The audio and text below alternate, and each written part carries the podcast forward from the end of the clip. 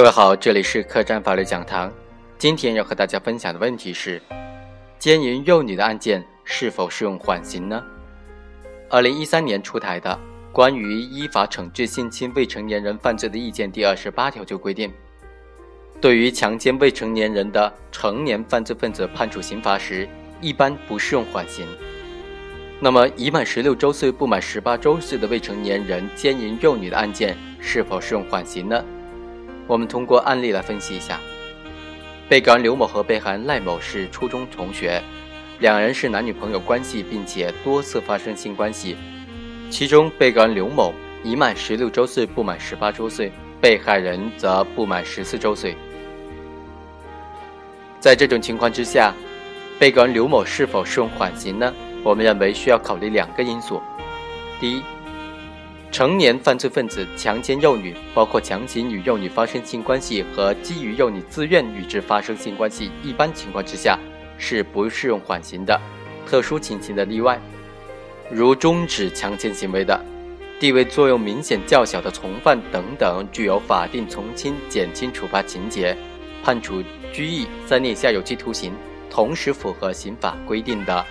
犯罪情节较轻、有悔罪表现、没有再犯罪危险。宣告缓刑，对所居住的社区没有重大不良影响等等缓刑的适用条件的，在总体从严把握的前提之下，也是可以适用缓刑，以体现罪刑责相适应的原则。第二，最高人民法院关于审理未成年人刑事案件具体应用法律若干问题的解释。最高人民法院关于贯彻宽严相济刑事政策的若干意见等等一系列的文件，都规定了对未成年人犯罪要坚持教育为主、惩罚为辅的原则和教育感化挽救的方针。而奸淫幼女、猥亵儿童等等性侵儿童的犯罪，属于刑法规定的法定从重处罚的情形，甚至有的还需要加重处罚。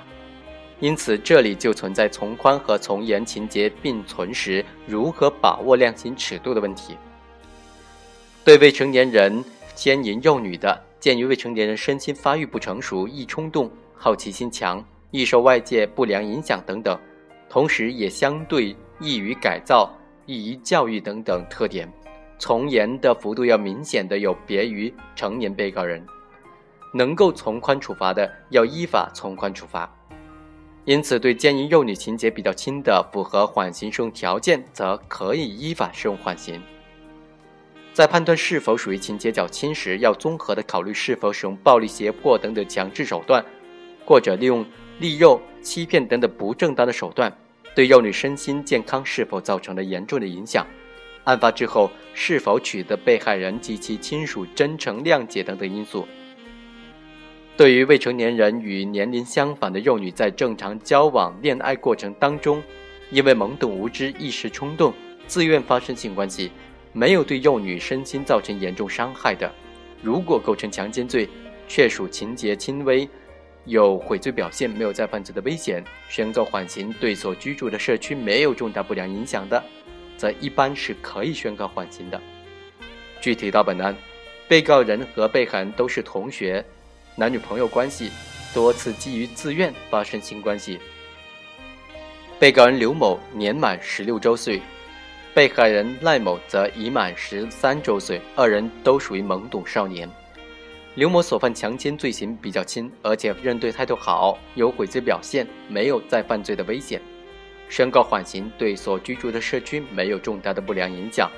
因此是可以认定强奸罪，同时宣告缓刑的。以上就是本期客栈法律讲堂的全部内容，下期再会。